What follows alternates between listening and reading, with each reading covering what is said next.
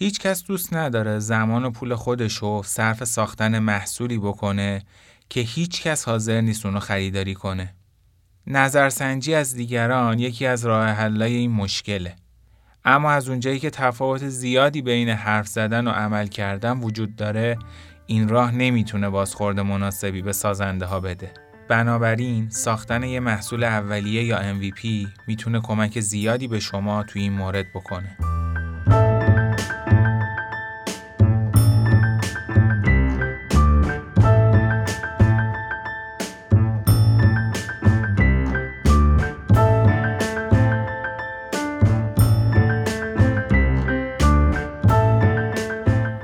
حمید مهاجرانی هم بنیانگذار مشورک استارتاپی که شکست خورده قرار تجربه های خودم رو راجع به این شکست با شما به اشتراک بذارم.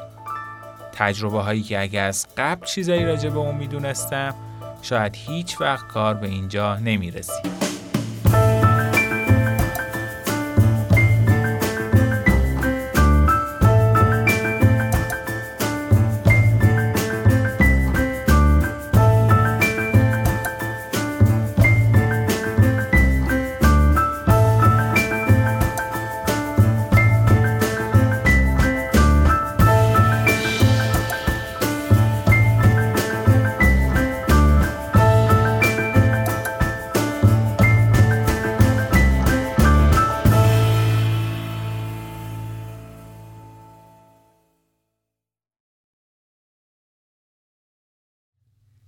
سلام.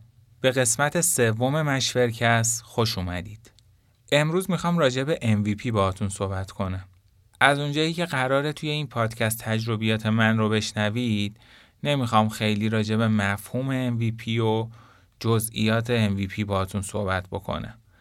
ولی خب مجبورم یکی دو دقیقه ای راجع به خود MVP برای کسانی که با اون آشنایی ندارن توضیحاتی بدم.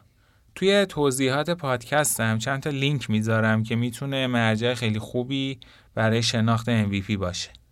MVP یا کمینه محصول پذیرفتنی که مخفف عبارت مینیموم وایبل پروداکته چیزیه که شما با ساخت یا طراحی اون می‌تونید بفهمید که مخاطب محصولتون رو می‌خواد یا نه. در واقع یه جور اطمینان سنجی برای نظرسنجیه که توی قسمت قبلی راجبش صحبت کردیم. شما تو MVP با معرفی مهمترین و کلیدی ترین ارزشی که محصولتون درست می‌کنه می‌فهمید که محصول نهاییتون قابلیت تولید و بهرهوری داره یا نه و محصولتون رو تو دنیای واقعی تست می‌کنید. می‌تونید بفهمید بازاری برای محصولتون وجود داره یا نه فرضی های محصولتون رو بررسی کنید و حتی توانایی های خودتون توی ساخت اون محصول رو بسنجید. اصلا ببینید که شما می‌تونید یه همچین محصولی رو درست بکنید یا نه. یه مثال بزنم و برم سراغ مشورک. فرض کنید که چند سال پیشه که این نقشه های آنلاین و اینا وجود نداره و شما می‌خوان یه سیستم ایجاد بکنید که با استفاده از اون سیستم افراد بتونن رستوران های اطراف خودشون رو شناسایی کنن خب حالا یه MVP برای یه چنین محصولی چی می‌تونه باشه؟ مثلا شما می‌تونید برید نقشه محلتون رو پرینت بگیرید و رستوران ها رو روش علامت بزنید حتی می‌تونید جزئیاتی راجع به رستوران ها اینکه کیفیتشون چجوریه چه نوع غذاهایی رو میدن و اینجور چیزا هم توی اون نقشه اضافه بکنید. و بعد برید این نقشه ها رو توی محله بفروشید. اگه تعداد قابل توجهی از شما این نقشه ها رو خریدن متوجه میشید که اون سیستمی که می‌خواین بسازید احتمالا با اقبال مشتری ها روبرو بشه. ولی اگه دیدید که به سختی می‌تونید محصول رو بفروشید یا اصلا نمی‌تونید اونو بفروشید باید توی فرضیات قبلیتون یعنی بحث ایده و نظرسنجی دوباره تجدید نظر بکنید و حتی شاید لازم باشه که برید سراغ یه ایده دیگه. یه مثال از خودم بزنم. یه مدتی بود که توجه من به خراب شدن شارژر و هنسفیری خودم و بقیه جلب شده بود و تو ذهنم به این فکر می‌کردم که چجوری می‌تونم راهی پیدا بکنم که از خراب شدن اونا جلوگیری کنم. یه راهی به ذهنم رسید و اونم این بود که معمولا شارژر و هنسفیدی در اثر استفاده نامناسب نگهداری نامناسب خراب میشن. پس اگر بتونم یه محفظه برای اینا درست بکنم و افراد رو وادار کنم به این که توی این محفظه ها شارژر و هنسفریشون رو نگهداری کنن احتمالا مشکل حل می‌شد. این قضیه مال زمانیه که خیلی از این محفظه های جدید درست نشده بود. خب حالا اگه من می‌خواستم یه محفظه با ویژگی هایی که تو ذهنم بود و درست بکنم چه دهتاش چه هزارتاش هزینه بر بود. و من نمی‌دونستم که اگه این هزینه رو انجام بدم بر میگرده پولش یا بر نمیگرده. نمی‌دونستم مردم اصلا به چنین محصولی نیاز دارن یا نه. نمی‌دونستم که برای چنین نیازشون حاضر هستن پول بدن یا نه. و خب یه ایده ای به ذهنم رسید. من رفتم توی بازار و یه سری باکسایی که توی بازار به صورت آماده فروخته میشه رو بررسی کردم. از اونها یکی از اونایی که خیلی نزدیک بود به اون چیزی که تو ذهنم بود ازش پنج تا خریداری کردم. و این پنج تا محفظه رو گرفتم دستم و بردم توی مترو. و به افراد مختلف پیشنهاد می‌دادم که از این محفظه ها بخرن. جالب اینه که من اون محفظه ها رو ده 15 هزار تومن خریده بودم ولی قیمتی که به مشتری ها پیشنهاد می‌دادم فقط 5 هزار تومن بود. و خب با روش خودم با مشتری صحبت می‌کردم. معمولا ازش میپرسیدم که تا حالا شده که هنسفری یا شارژرت خراب بشه. معمولا همه یه بار تجربه خراب شدنش رو داشتن. اما اتفاق مهمی که توی این کار افتاد این بودش که من فقط تونستم یه دونه از اون محفظه ها رو بفروشم. در حالی که فکر می‌کردم که من اگه چنین محفظه‌ای رو درست بکنم مردم رو هوا میبرنش. من فهمیدم که مردم حاضر نیستن که برای این محفظه ها پول بدن. یا بهتر بگم تعداد قابل توجهی که تو ذهن من بودش که می‌تونن برای این محفظه ها پول بدن حاضر نبودن پول بدن. اما بریم سراغ محصول خودمون یعنی مشورک. محصول ما چی بود؟ ما قرار بود یه سیستم هوشمند آموزشی درست بکنیم که توی اون پدر و مادرها می‌تونن مشکلات یا چالشایی که در رابطه با بچه هاشون دارن رو برطرف بکنن. محصول چجوری کار می‌کرد؟ پدر یا مادر وارد سیستم می‌شدن. مشکلشون رو انتخاب می‌کردن و طی یه سری مراحل که هر مرحله شامل یه آموزش ویدیویی و چند تا تمرین بود جلو می‌رفتن تا کم کم مشکلشون حل بشه. و ما هم یه جورایی اونا رو رسد می‌کردیم و باشون همراه بودیم و فالوشون می‌کردیم. منظورم از فالو کردن یعنی اینه که بهشون یادآوری می‌کردیم که امروز باید این تمرین رو انجام بدی امروز باید این ویدیو رو ببینی و غیره. این محصولی بود که ما تو ذهنمون بود ایده ای بود که داشتیم و خب نظرسنجی هم اگه گوش داده باشید قسمت های قبل رو براش انجام داده بودیم. اما MVP ما در رابطه با محصولمون چی بود؟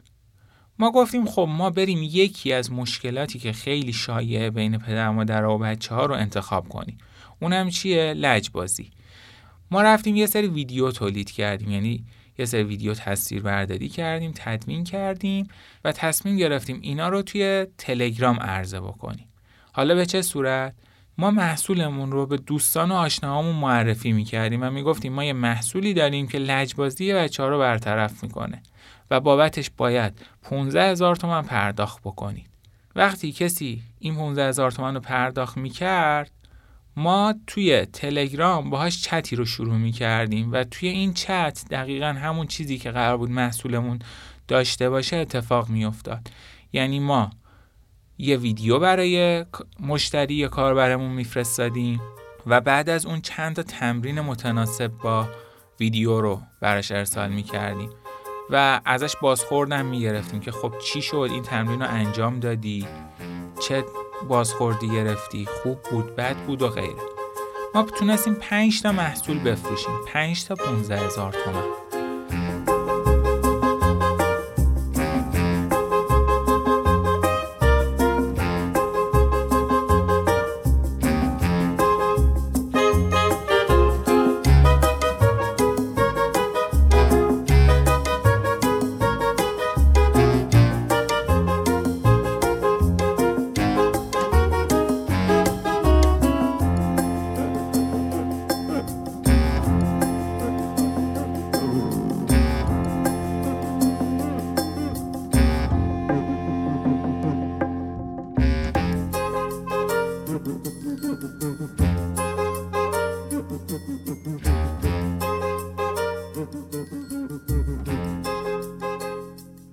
اما چه اتفاقی افتاد؟ تقریبا از این پنج نفری که محصول رو خریداری کرده بودن فقط یه نفر تا مرحله آخر پیش رفت.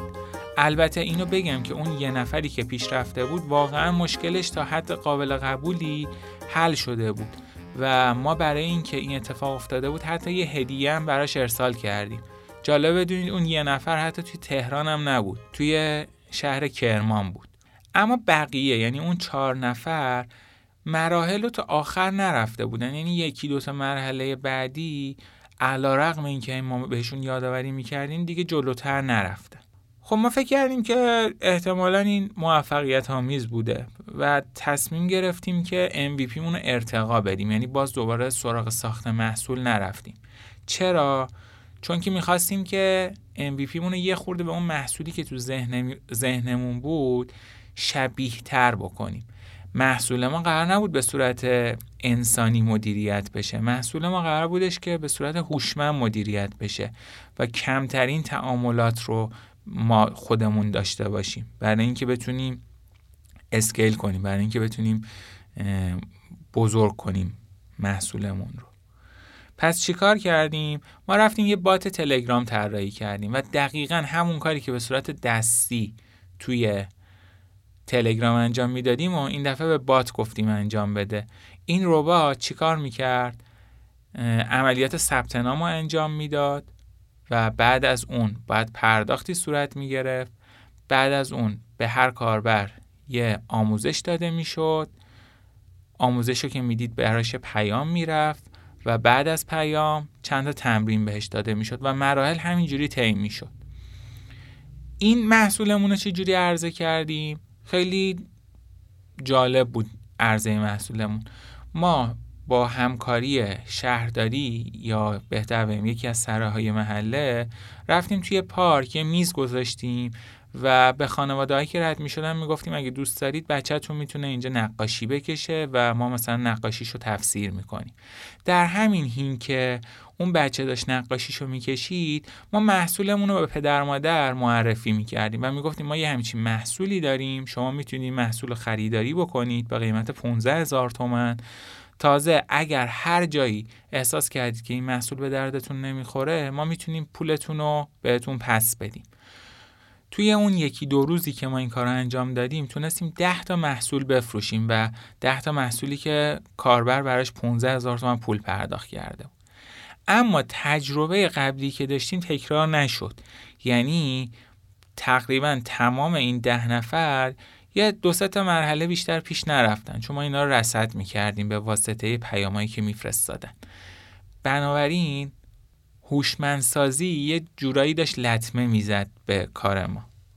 ولی در کل ما تونستیم MVP رو 15 تا بفروشیم. حالا بریم سراغ اشتباهاتی که ما داشتیم. اشتباه اولمون این بود که ربات در مقایسه با اولی موفق نبود و ما باید اینو میفهمیدیم که خودکار کردن فرایند شاید جواب نده. شاید مردم دوست نداشته باشن که با یه بات ارتباط برقرار کنن. دوست داشته باشن یه تعامل مستقیم با یه انسانی که حالا فکر می‌کنن که یه روانشناس یا مشاوره هستش رو داشته باشن. پس ما از این نکته قافل شدیم که هوشمندسازی می‌تونه پاشنه آشیل یا نقطه ضعف کسب و کارمون باشه. اشتباه دوممون چی بود؟ این بود که ما اصلا سنجش یا معیاری نداشتیم که بگیم اگه این اتفاق افتاد محصولمون جواب میده. یا اگه این اتفاق افتاد محصولمون جواب نمیده. مثلا اگه این تعداد فروختیم یعنی محصول موفقه. یا اگه کمتر از این تعداد تا مرحله پایانی اومدن یعنی محصول موفق نیستش. یه معیار ذهنی داشتیم ولی معیار مشخصی که طبق اون بخوایم اندازه گیری انجام بدیم و تصمیم بگیریم نداشتیم. یعنی در واقع اون چرخه ساختن، اندازه گیری کردن و یادگیری رو خیلی معیوب داشتیم انجام می‌دادیم. ما یه چیزی رو ساخته بودیم ولی اندازه گیری و یادگیریمون توش خیلی پایین بود. اشتباه سوممون چی بود؟ این بود که ما به امکانات ضروری خیلی توجه نکردیم. مثلا ما می‌تونستیم روی کیفیت ویدیومون متمرکز بشیم کیفیت ویدیو هم منظورم این نیستش که به لحاظ نور و صدا و تصویر. یعنی ما خیلی اتفاقا رو این دوتا جنبه تاکید داشتیم که اولا ویدیوهامون کاملا علمی باشه دوم اینکه خیلی با کیفیت باشه صدای خوب داشته باشه تصویر و نورپردازی خوبی داشته باشه. ولی به این فکر نکردیم که ای کاش بیایم روی ویدیوهامون کار کنیم و ببینیم که چجوری می‌تونیم این ویدیوها رو جذابتر بکنیم. چیکار کنیم چه ایده رو به کار ببریم که والدین ترغیب بشه هی هر دفعه بیاد ویدیوها رو ببینه. چون عملا ما داشتیم روی عادت کاربر کار می‌کردیم و می‌خواستیم که یه سری عادات اشتباهی که در رابطه با فرزندش داره رو تغییر بده بهتر بودش که یه جذابیتی تو خود ویدیوهامون ایجاد می‌کردیم. ما از این غافل شدیم. این جزء اصلی محصول ما بود. نه اون gamification ی که حالا توی قسمت اول راجبش صحبت کردم. اشتباه چهارم ما چی بود؟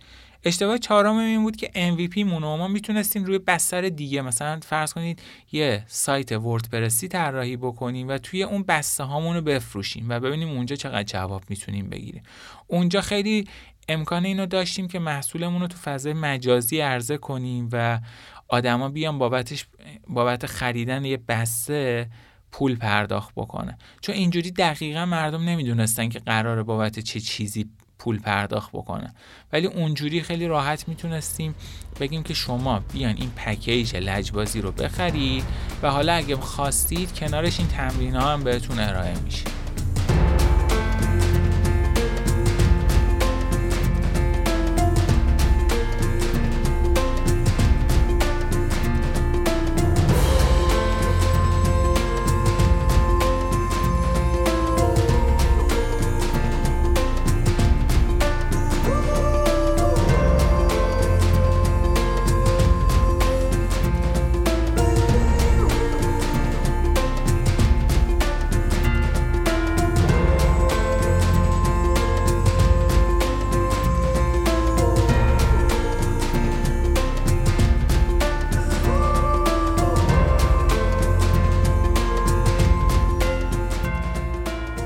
کلیت تجربه من توی MVP بود. من چند تا نکته دیگه که فکر می‌کنم خیلی مهمه راجع به MVP رو می‌خوام اینجا اضافه بکنم. و اونم اینه که ما گفتیم که MVP باید یه چیزی شبیه محصول باشه یا یه نمونه اولیه ای از محصول باشه.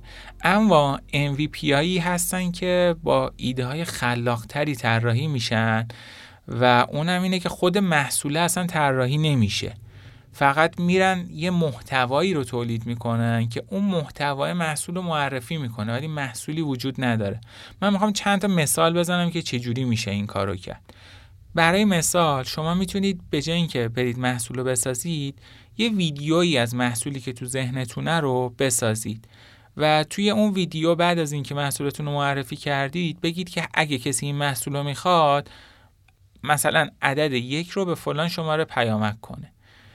ایمیلش رو اینجا وارد بکنه.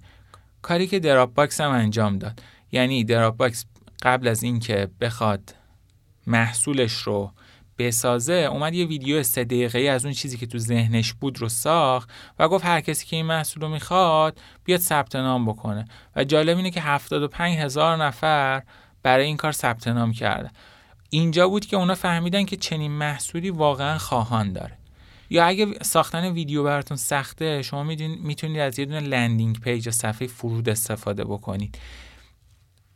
در حال حاضر پلتفرم های مختلفی وجود داره که به شما امکان میده بدون کد نویسی بتونید یه صفحه بسازید برای خودتون محصولتون رو معرفی کنید و در انتها برای اون محصولی که هنوز تولید نشده بگید اگه هر کسی این محصول رو می‌خواد مثلا ایمیلش رو اینجا وارد بکنه یا روش کلیک بکنه. کاری که بافر انجام داد. بافر یه استارتاپ بود که می‌خواست مدیریت شبکه های اجتماعی مثل توییتر رو دست بگیره.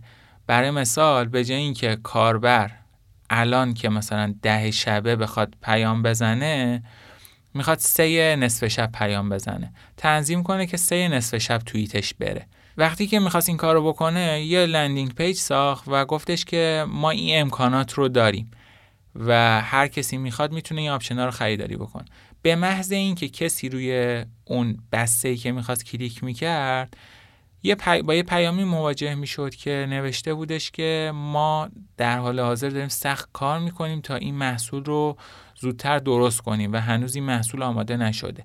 اگه می‌خواین وقتی که این محصول آماده شد به شما اطلاع بدیم ایمیلتون رو اینجا بزنید.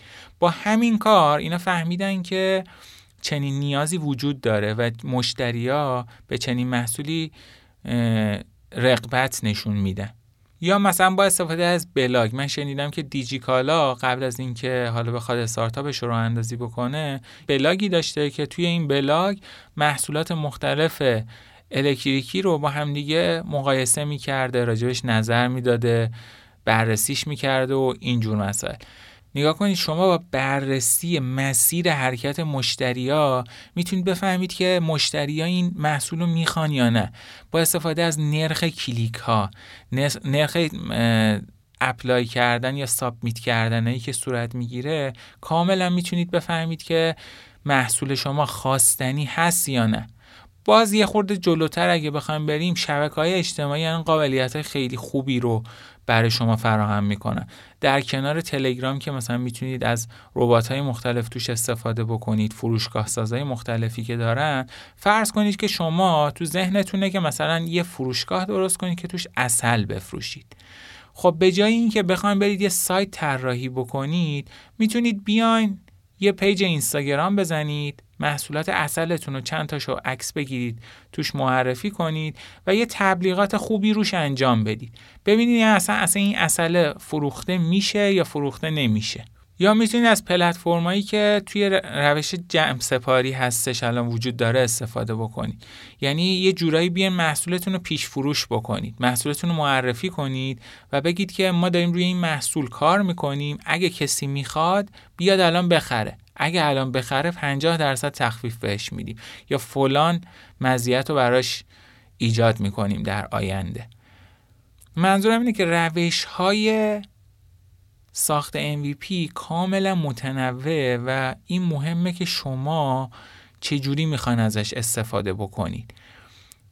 من یه مثالی از استارتاپ زاپوس می‌زنم که یکی از برترین شرکت های فروش کفش به صورت آنلاین توی جهانه. هم بنیانگذار زاپوس وقتی که می‌خواست این کار رو شروع بکنه رفت با چند تا فروشگاه صحبت کرد. عکس کفشایی که تو اون فروشگاه بود رو گرفت مشخصاتش رو گرفت و توی سایتش گذاشت. و اگر کسی اون کفش رو سفارش می‌داد می‌رفت از فروشگاه مربوطه این کفش رو می‌خرید و واسه مشتری میفرستاد. و توی این نسخه MVP به این نتیجه رسید که مردم چجوری علاقه دارند به خرید کفش به صورت آنلاین. من سعی کردم که به صورت مختصر هم یه توضیحاتی راجع به MVP خدمتون بدم و هم تجربه های خودم و اشتباهاتی که توی MVP مون داشتم رو به شما ارائه بدم. در پایان این نکته اضافه بکنم که معمولا برای جذب سرمایه شما هر جایی که برید ازتون یه MVP می‌خوان. یعنی میگن که خب شما الان ما می‌خوایم به شما پول بدیم شما MVP داشتید یا نه.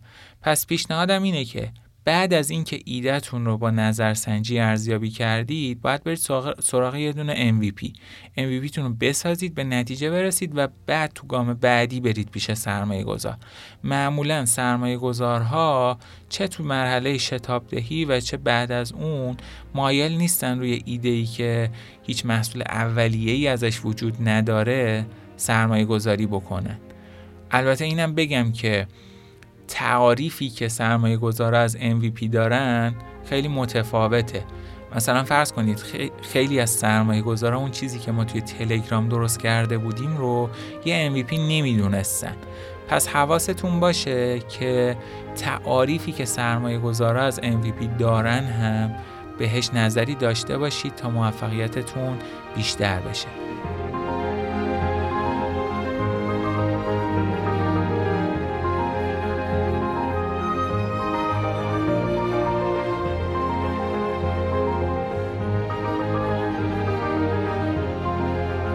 خیلی ممنون که به این قسمت مشورکست گوش دادید امیدوارم که در همه مراحل زندگیتون به خصوص کسب و کارتون موفق و پیروز باشید